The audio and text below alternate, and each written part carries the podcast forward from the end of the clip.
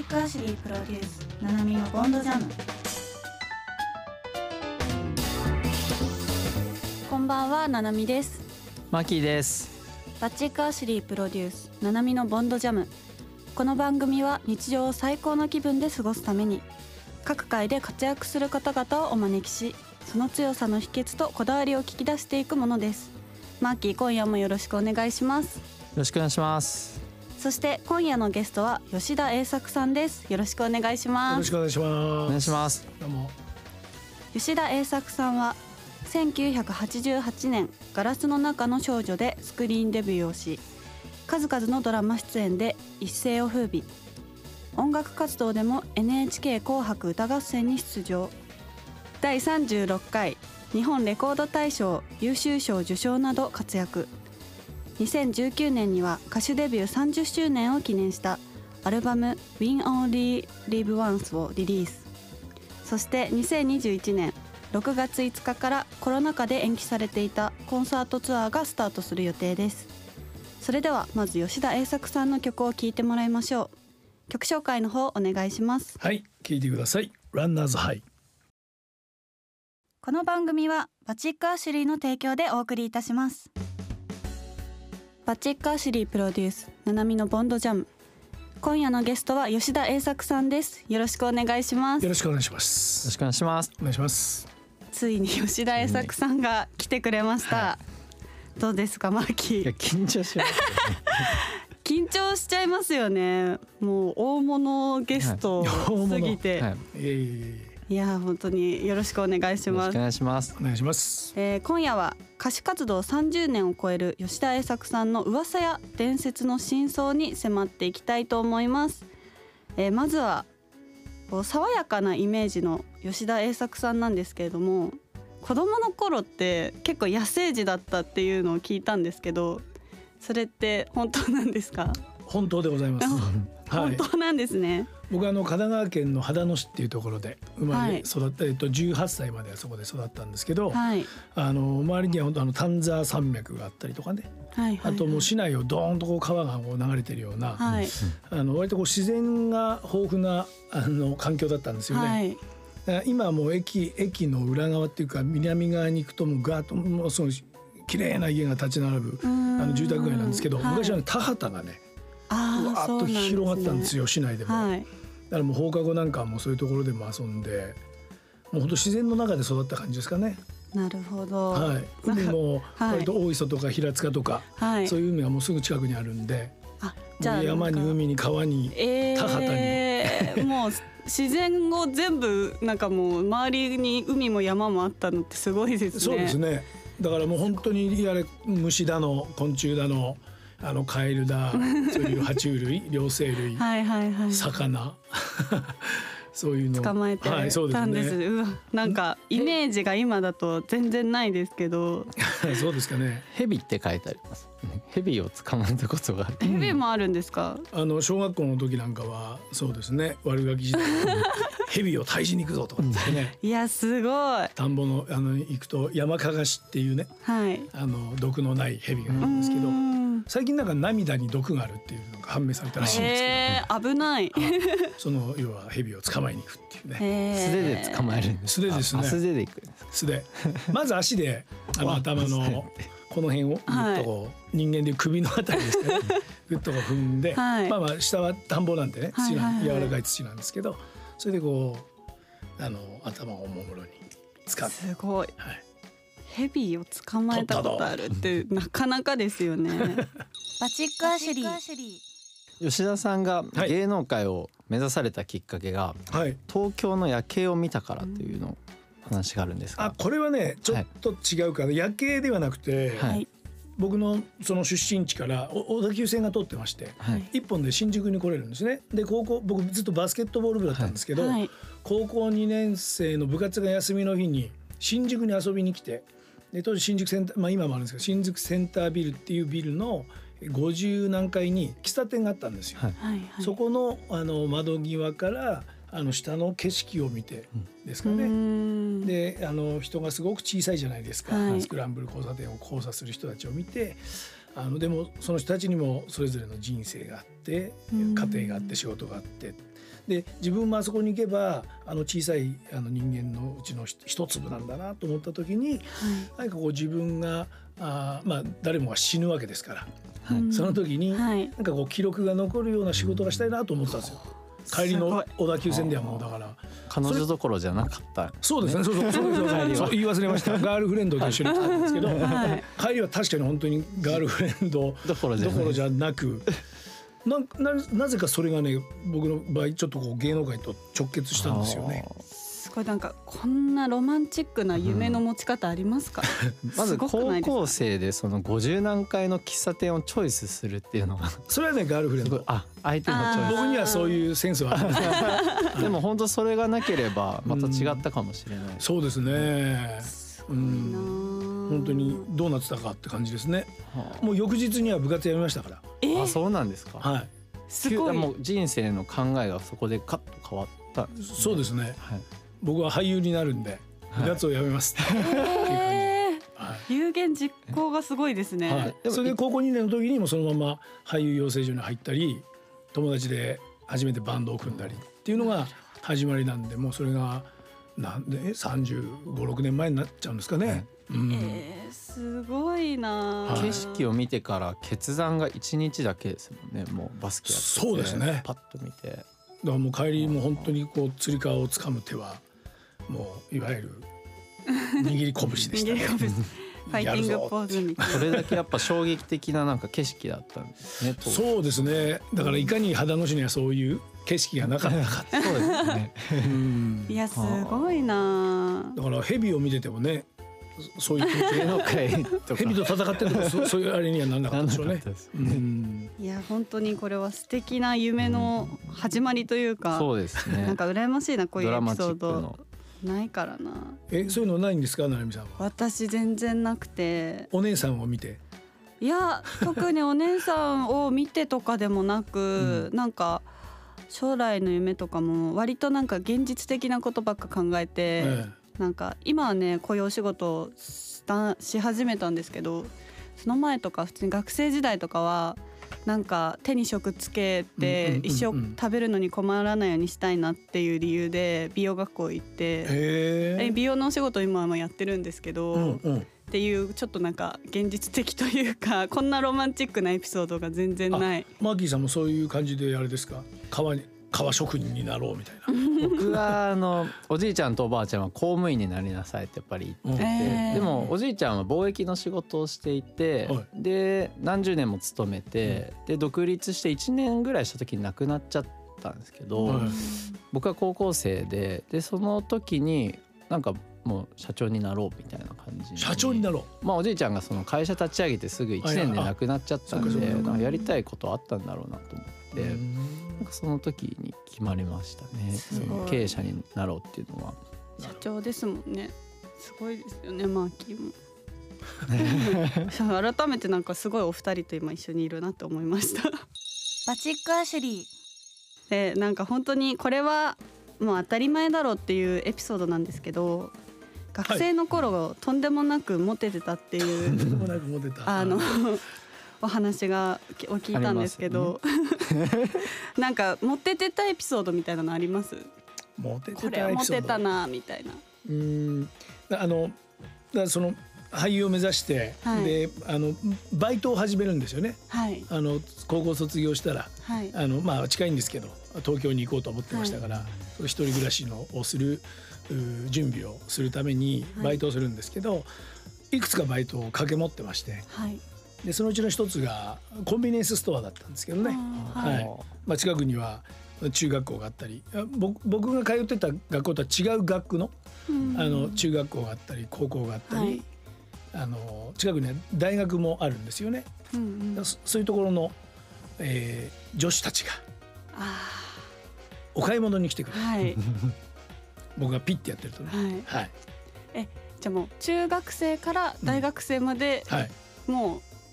うモテモテだったってことですか、その年代幅広くいわゆる市内 の,、はい、あの女子たちが、うん、大学生、その中学生高校生大学生買いに来てくれたと。いやすごくないですか。か火曜日と金曜日だったから火曜日と金曜日は割とそのお嬢様方の行列があったとじゃあ火曜日と金曜日の売り上げはすごい良かったでしょうね。すごいなそれ。で僕はあのうち商売やってたんで、はい、すごくあのそういうセンスがあったんでしょうね。うーんなんかもうとにかく僕があの入る日はあのいちえんもお釣りの間違いがないっていうね、えー、そういうあの店長からのお褒めの言葉もいただきましてね店長お喜びですね。これはなんかじゃあ愛想っていうかこう接客も良かったですね多分。なんかねそういうところはみたいな、うん、なんかお父さんから、はい、あのもらってるみたいですね。はいはい。でも確かに吉田栄作さん働いてるコンビニあったら行きますもん、ね、私。イメージつかないですけど。いやすごい。七海さんのような方がねいっぱい来てくれたんですよ。いやいくそれは通っちゃいますね。僕もそんなエピソードあったら羨ましいですね。そんな女の子並んだみたいな。いやすごいな。吉田さんは上京してもういちねん以内に主演映画で歌手デビューまで決まったという、はい、いちねん以内はちょっと言い過ぎかな、はい、いちねんちょっとかな、はい、えっとじゅうはちの春に来ました、はい、でじゅうきゅうのの、えー、とゴールデンウィークのあるイベントでグランプリを取って、はい、そこでその流れで映画の主演というかが決まって、はいはいですね、だその年の終わりには映画でデビューして、はい、その翌さらに翌年の秋の歌手デビューが、うん、なんとなくその全部の流れで決まったので、はい、そういう意味ではまあにねん以内には、うん、まだはたちにもなられてない時ですもんね。じゅうきゅうで俳優デビュー、はい、歌手デビューがはたちでした。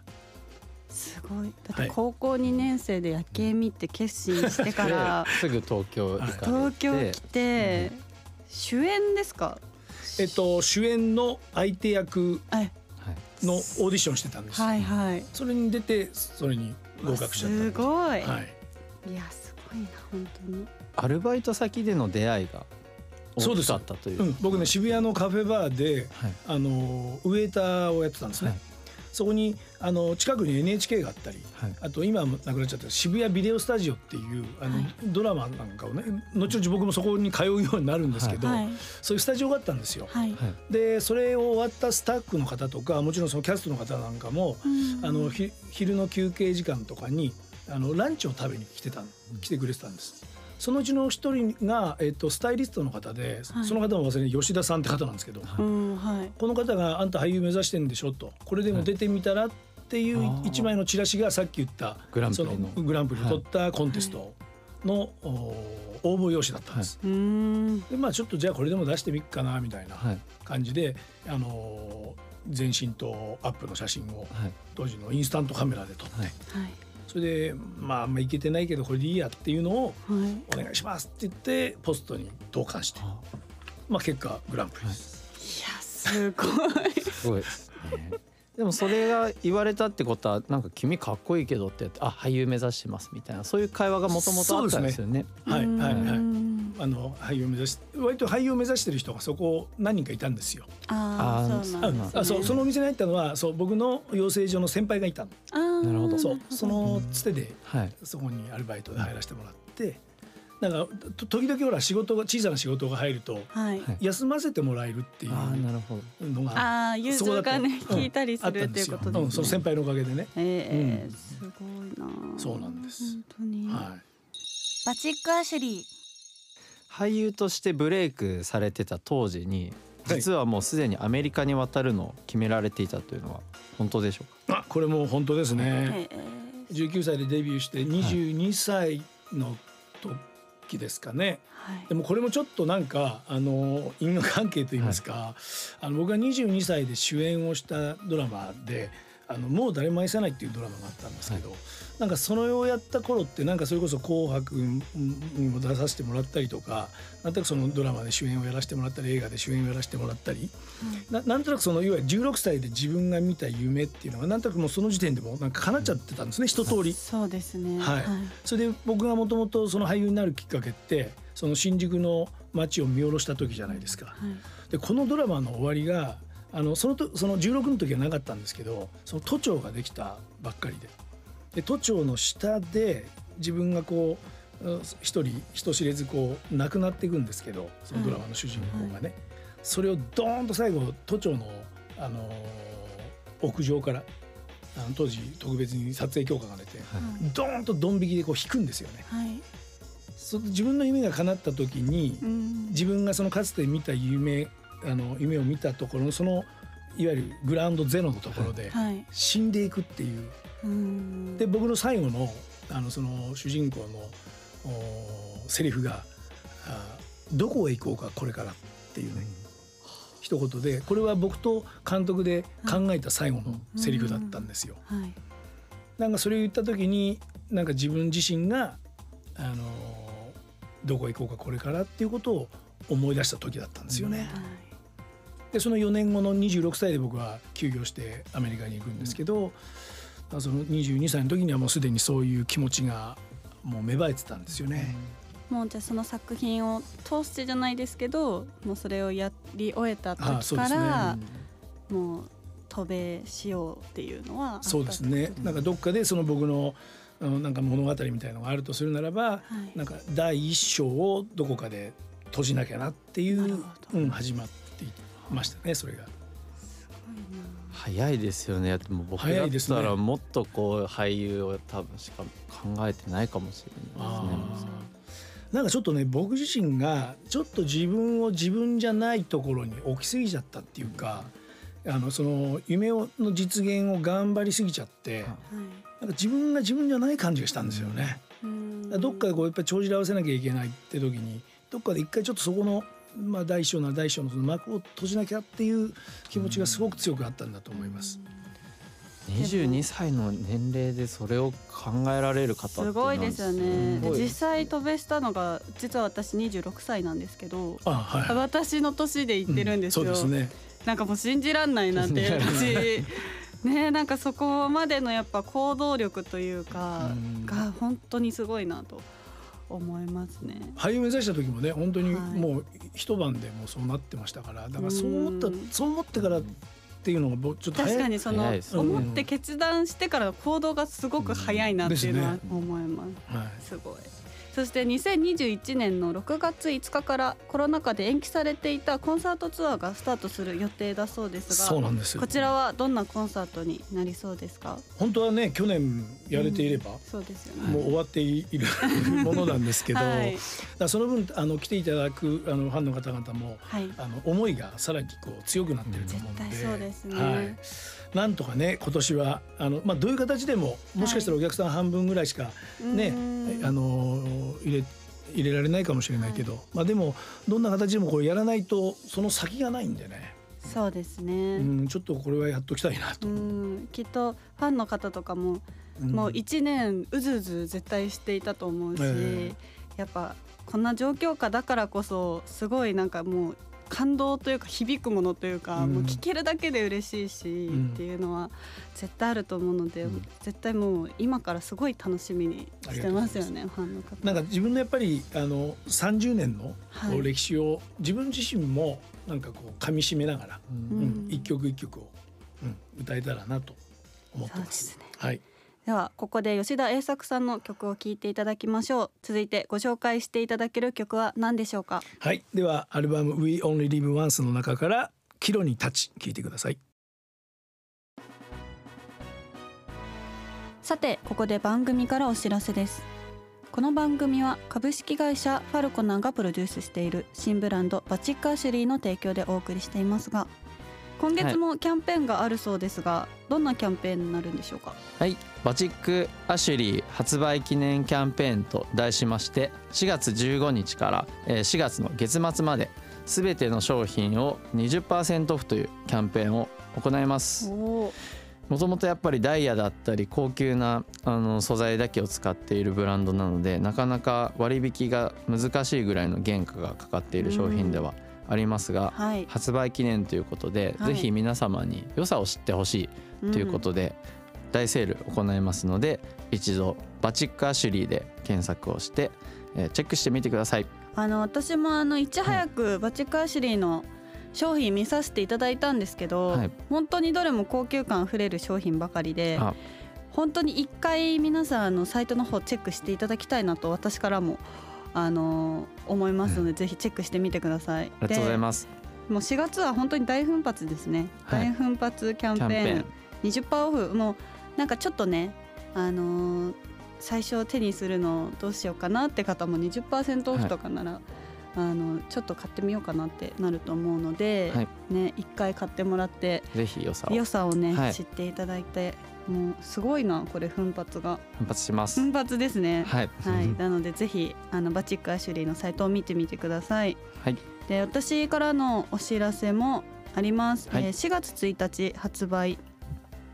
雑誌ビス ごがつ号に出演しています。ビスさんはね、ずっと出させていただいてるんですけど、うん、ごがつ号の方にも載っているので、はい、ぜひ見てほしいです、はい、あと YouTube チャンネル、私の YouTube のチャンネル、ななみチャンネルが、えー、さんがつから再始動しました、うん、去年の夏に始めたんですが、えー、ずっと更新していなくて、これ僕、まあ、結構好きなんだけど全然更新してないと思ってファンも喜ぶんじゃないですか、これで、あのー、やっとやっと、うん、あの再始動した時 の,、はい、あの焼肉食べてる動画があるんですけど、はい、まあ、それでちょっとなんかいろいろあって更新できませんでしたっていうのをね、そういうのを説明しつつ、はいはい、あのーこれから頑張りますっていう動画が配信されているので、詳しくはもうその動画を見ていただきたいんですけど、はい、そうさんがつから再始動していろいろ今も撮ってるので、ぜひチャンネル登録の方お願いします。皆さんお待ちかねの人も多いと思いますね、ぜひね、うん、本当になんかこんな企画やってほしいとか、むしろなんかこのラジオとか絡めたら嬉しいですけどね、うん、YouTube そうですね、なんか撮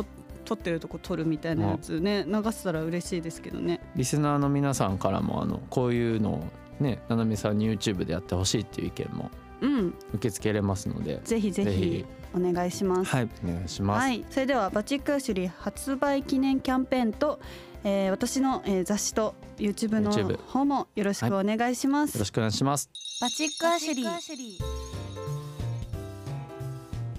ここで吉田栄作さんからお知らせがあればお願いいたします。はい、えー、さんじゅっしゅうねんのコンサートツアー、はい、今年こそやりたいと思います。ろくがついつか土曜日が名古屋ボトムライン、えー、翌日のろくがつむいか日曜日が大阪バナナホール、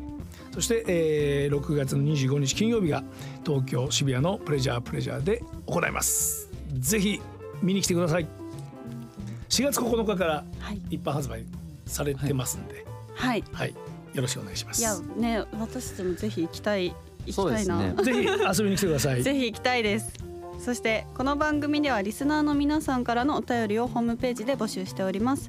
私たちへの質問やご感想をぜひお寄せください。またアーカイブを YouTube にアップしています。もう一度聞きたいという方はナナジャムもしくはボンドジャムで検索してください。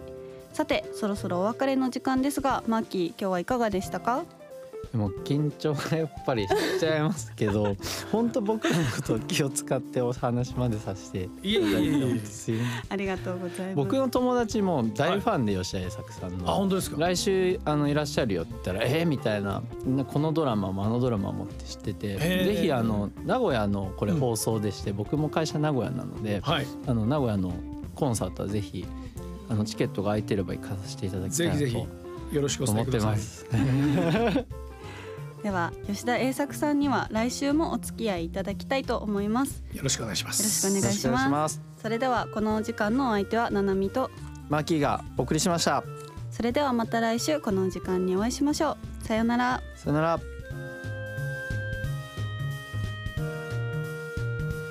この番組はバチックアシュリーの提供でお送りいたしました。